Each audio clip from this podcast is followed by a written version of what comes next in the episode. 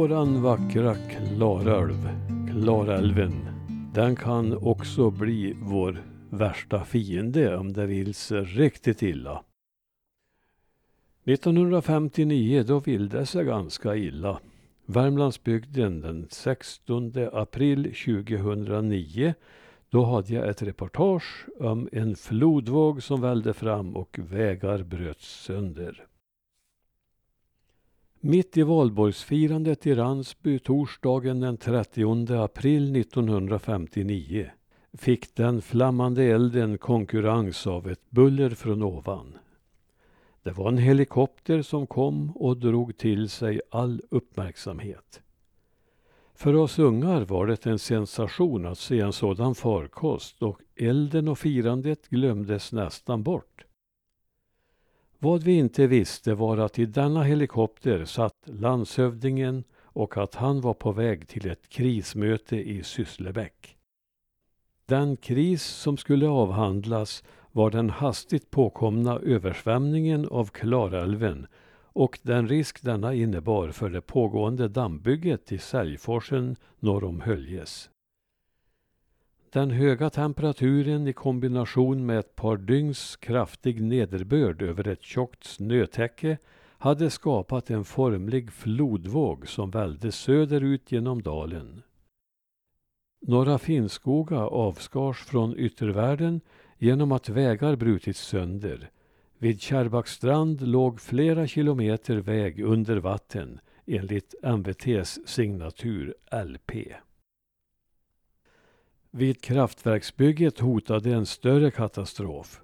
Där hade en kvarts miljon timmerstockar samlats sedan de slitit sönder länsorna uppe i Norge och nu hotade de att proppa igen den tunnel som älven leddes genom vid dammen. Själva dammen var hotad och måste snabbt förstärkas. Jag vill minnas att jag höll min far i handen när vi gick tillsammans ner till Gullkroken i norra delen av Ransby på fredagen och såg den hotfullt höga vattenytan på älven. Vi såg också hur en gammal lada kom flytande med vattnet. Allt kändes skrämmande overkligt. Vatten i stora mängder, älven stor, skrev farfar i sin dagbok redan på onsdagen och när han hade sett hur det hela utvecklades skrev han två dagar senare nästan som 1916.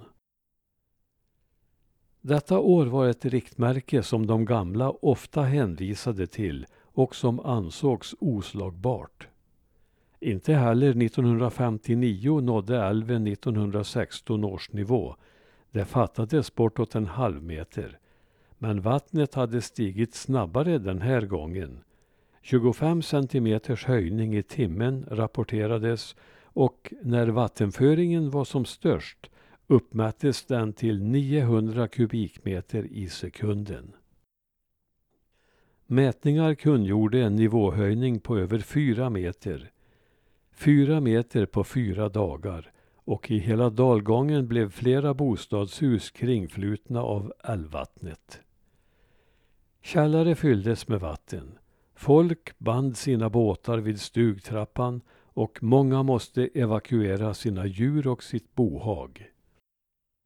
Ernst Persson i Persby flyttade på torsdagsmorgonen sina djur ifrån sin översvämmade ladugård till en grannes.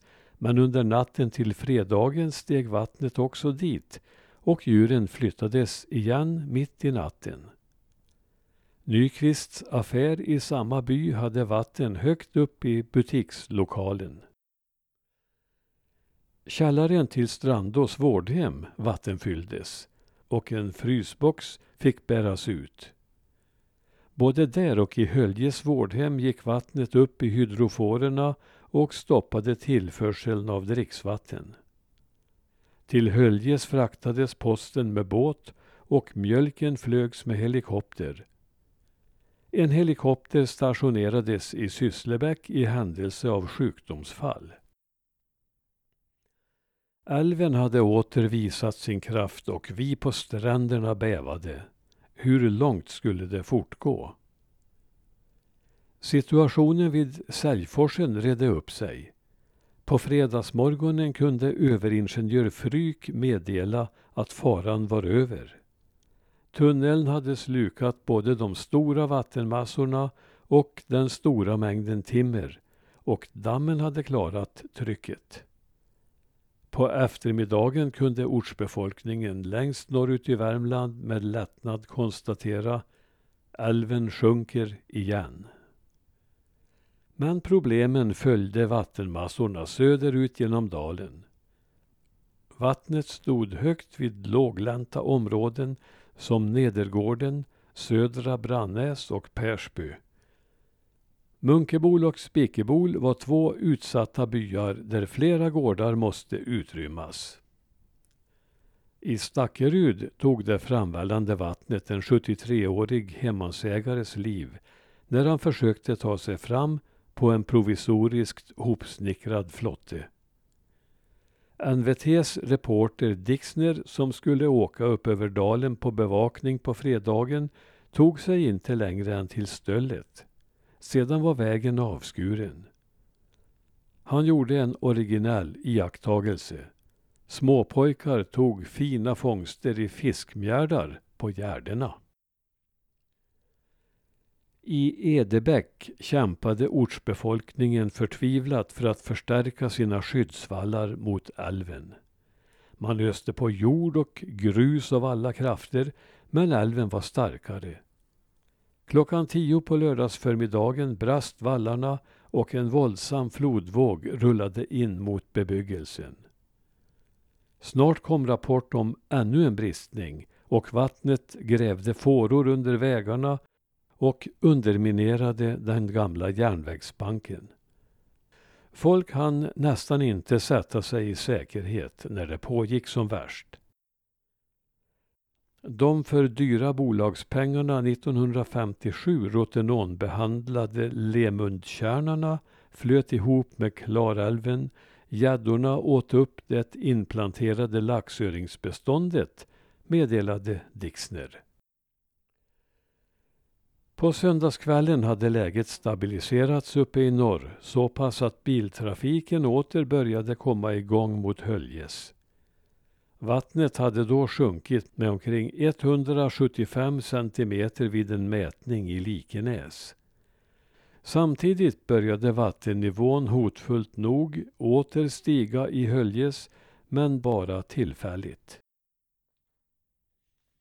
Allt detta vatten skulle ju vidare söderut mot Vänern och givetvis förbi Karlstad. Där på låglandet blev det problem. När kulmen nåddes där på måndagen låg Klarälvens vattenyta 2,25 meter högre än normalt och bara 35 centimeter under 1916 års nivå.